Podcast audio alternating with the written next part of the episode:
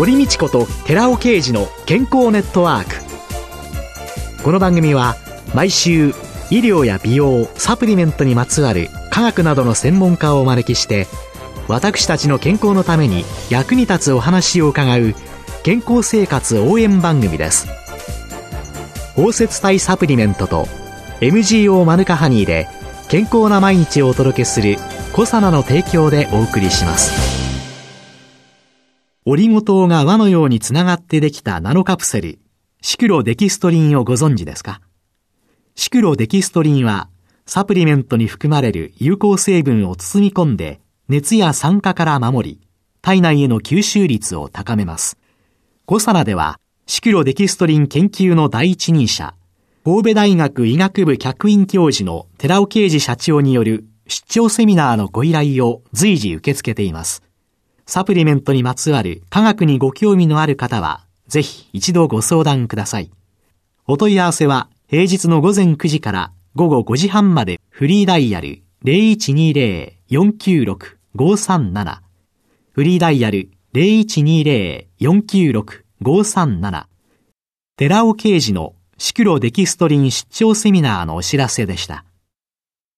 こんにちは、堀道子です。今月は独立行政法人国立病院機構栗浜医療センター教育情報部長で精神科医の前里仁さんをゲストに迎えてお酒と健康テーマにお送りします。先生どうぞよろしくお願いいたします。よろしくお願いします。まずお酒。どうして酔うんですかねお酒を飲みますと、まあ、血液に乗ってですね、脳みその方に行くわけですね。はい。そこで、脳細胞へいわばお酒が染み込むわけです。で、そこでですね、難しい話なんですけれども、脳細胞の中と外のイオンのバランスを変えることで、お酒の酩酊という作用が出てくるわけです。酩酊、酔っ払っちゃうっていう、はい、作用ですか。はい。これはですね、ええ、睡眠薬と似たような基準なんですよね。睡眠薬の代わりにそういうの使うっていいって言われるんですけど。そうですね。どうなんですか？睡眠薬と比べて。お酒は確かにですね、寝つきを良くする作用があります。はい。ですので、まあ、日本人の1割近くの方、寝酒の方、習慣があるんですけれども、まあ、それはそういう効果を期待してたと思いますけれども、一方でお酒というのはですね、寝つきは良くするんですけれども、その後、睡眠が浅くなったり、ひどい場合には途中で目が覚めるという副作用があるんですよ。睡眠薬としては、どちらかといえばあまり良くない睡眠薬ということになるわけです。はい。はい、それで、酩酊というのはどういうふうに起こってくる？脳の働きの中にはですね、いろんな理性とか様々な働きがあるんですけれども、まあお酒はですね、そういった脳の働きを抑えることによって様々な作用を発揮するわけです。まあ、よく酔っ払うとですね、普段は言えないようなことを言っちゃうことがありますよね。あります、あります。お酒の上のことだけどさっていう感じで。そうですね。本来は言いたいことを我慢してる、そういう脳の作用をですね、お酒が取り去ることで、ついつい余計なことも言ってしまう。そういうことになっちゃうわけですね。我慢をしている、普段は抑えているそこを抑えるから。そうですね。結果的に言っちゃうわけですね。ぐだぐだくだまく人とか、もうね、はい、やったら楽しくなっちゃう人とか、はいはい、反応がみんないろいろですよね。はいはいはい、10人といろという。はい、それは理性で抑えてるところがいろいろ違って、そこが剥がれちゃうからこういうことになる。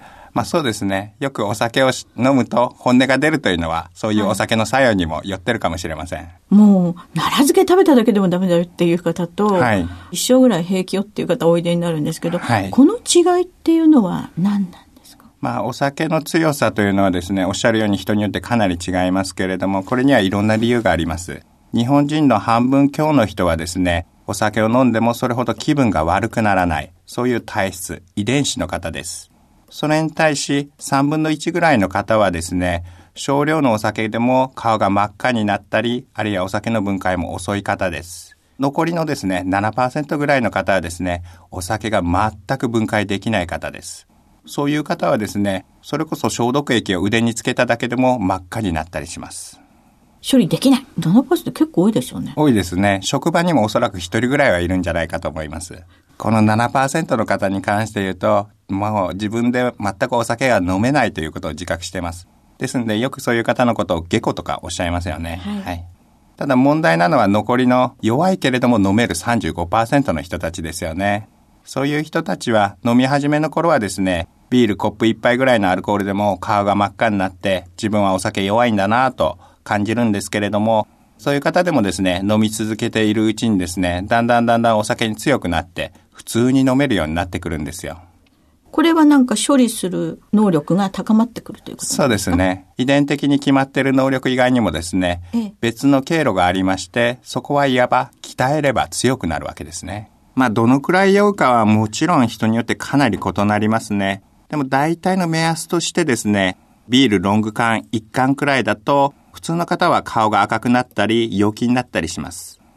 で、2本くらいだとですね、ほろ酔い気分になり、手の動きが活発になります。このくらいまででしたら、いわゆるいい飲み方ですよね。酔い方ですよね。わかるか君とかってやってる？やります、やります。ただそこまでいっちゃうと、社長酔いすぎかなと思います。ほろ酔いではない。はい、3本になっちゃうと、そろそろフラフラし始めます。で、4本以上になるとですね、明らかにフラフラして、いわゆる千鳥足になってきますし、あとですね、酔っ払いの嫌なところとしてですね、何度も同じ話をするじゃないですか。そうです、そうです。あれもこのくらいになると徐々に出てきます。でもむちゃくちゃたくさんお飲みになる方って、はい。どんな状況になってんでしょうね、あれ体の中のお酒の濃度って非常に高くなってるんですけれども、むちゃくちゃたくさん飲む人というのはですね、そういう状態に脳みそが慣れてるわけなんですよね。ですので、あまり酔った感じがしない。そういうのがずっと続くと、いろんなまた問題も起こってくる。もちろん。少量のお酒でも十分酔えて十分楽しくなるのが人間一番いいわけですよね。これは健康のために良いものか悪いものまあ昔の人はよく言ったもので、酒は百薬の長。本当にいい言葉だと思います。でもその後に続く言葉として、酒は万病のもとという言葉もあります。そうですね。はい。お酒はですね、よくタバコと比較されるんですけれども、はい、少量の飲酒はですね、健康に害がないということはですね、世界各国の研究で明らかになっています。大体ですね、男性で言うとロング缶1缶くらいですね。女性は？女性はですね、その半分から3分の2くらい。発泡酒のレギュラー缶1缶ぐらいかなという。あよく最近出てますよね、女性向けのカクテルみたいなのとか。はい、ああいう缶のがだったらまあ女性でも1本ぐらいと。と、タバコと違ってそういう少量はとっても体にいいでしょう多いと。多くなっちゃうとですね、明らかに体に有害な作用が出てきます。もちろんあの、今日ちょっと多く飲んだからですね、明日体が壊れるというわけではないんですけれども、平均してビールで言うと男性だとロング缶2缶以上、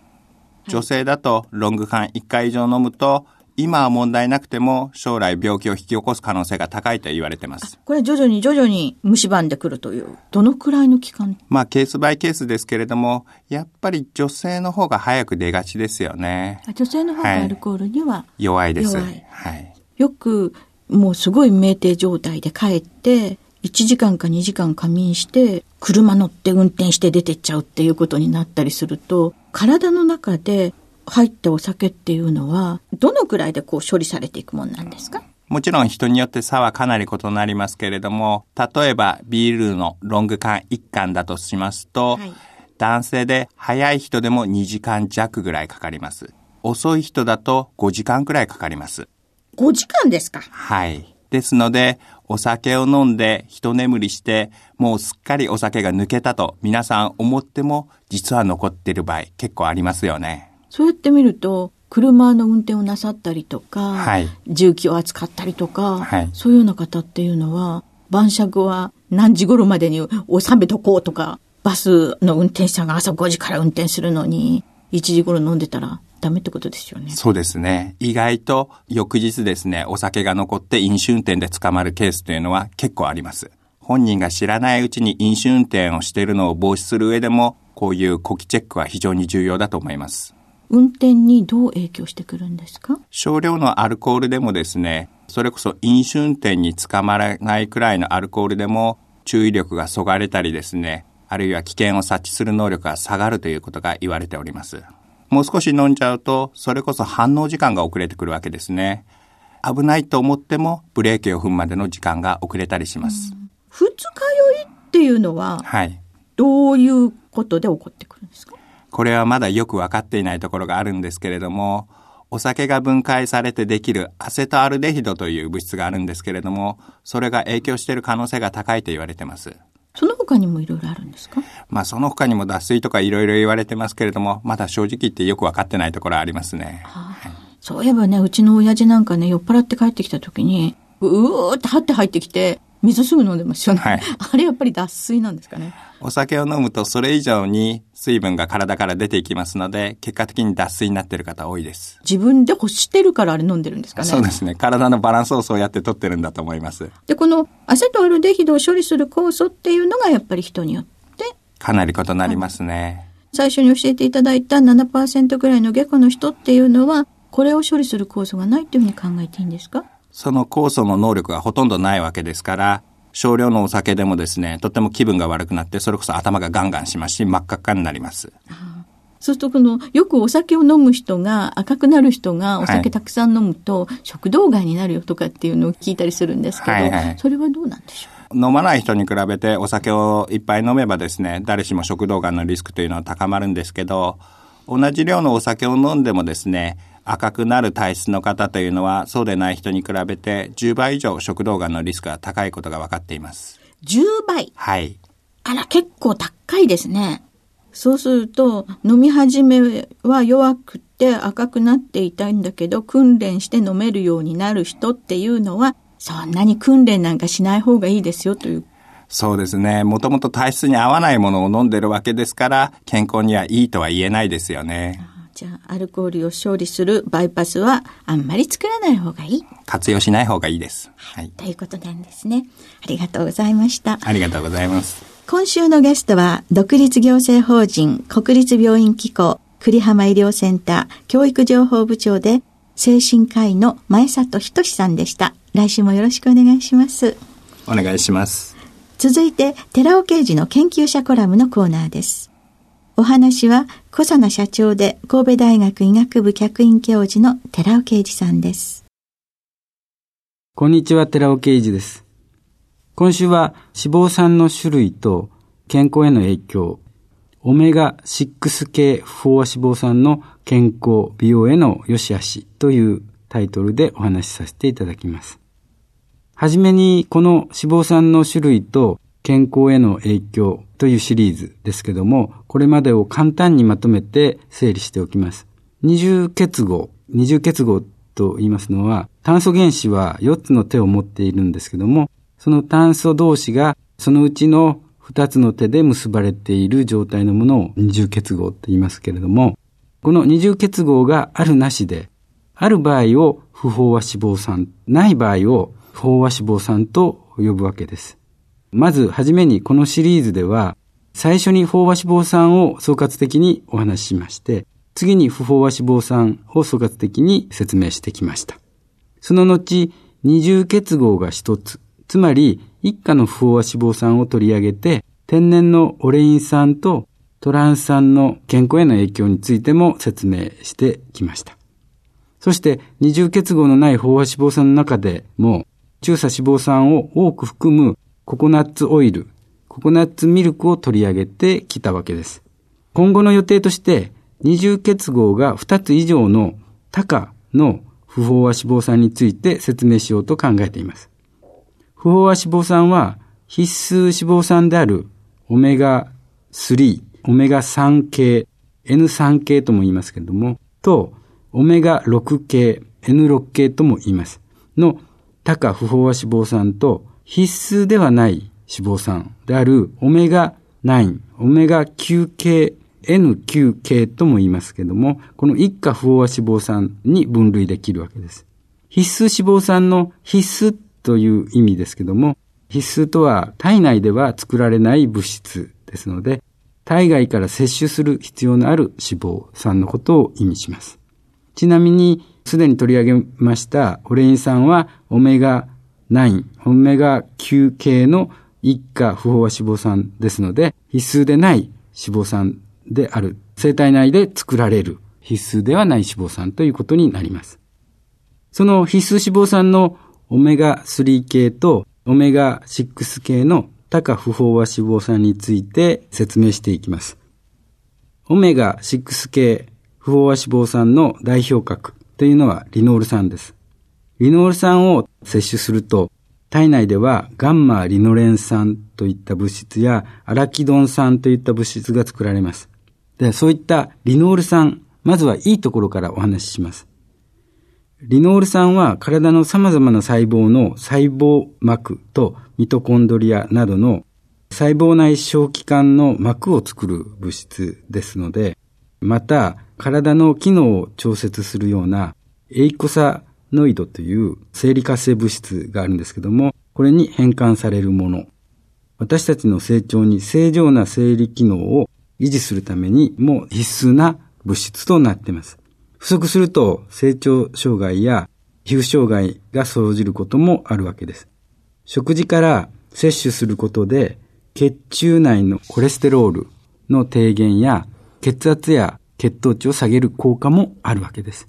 また肌に塗布すると保湿効果、保湿作用、それから抗炎症作用といったものやアンチエイジングなどのスキンケアの効果もあって、皮膚のバリア機能の向上にも効果的っていう報告もされています。これがいいことです。しかしながら、このリノール酸、この現代では過剰摂取が問題として指摘されているわけです。欧米食中心となってきた日本人のリノール酸摂取量って言いますのは、平均で13から15グラム1日にとっていて、過剰摂取となっているということです。過剰摂取すると、生体内では過剰に炎症性のある、生理活性物質ではありますけども、炎症性があるロイコトリエンやプロスタグランジンというようなものが産生されまして、そのためにアレルギー症状が現れるケースも増えています。さらに、肥満や癌の原因になるといったもの、老化促進動脈硬化、心筋梗塞、血栓を起こしやすくなるなど、様々な危険性があるわけです。よって、現代社会においては、リノール酸摂取量は抑制すべきだと考えられています。お話は小佐奈社長で神戸大学医学部客員教授の寺尾啓二さんでした。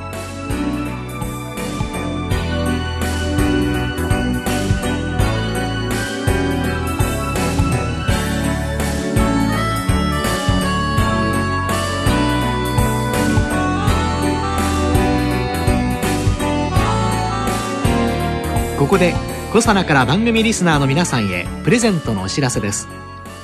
環状オリゴ糖で包み込むことによって吸収性と安定性を高めたコエンザイム9点コサナのナノサプリシクロカプセル化高級店を番組お聞きの10名様にプレゼントします。ご希望の方は番組サイトの応募フォームからお申し込みください。コサナのナノサプリシクロカプセル化高級店。プレゼントのお知らせでした。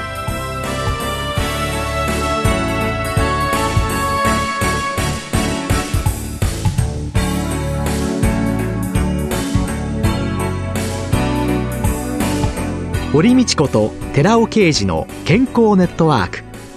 この番組は包摂体サプリメントと MGO マヌカハニーで健康な毎日をお届けする「コサナの提供」でお送りしました。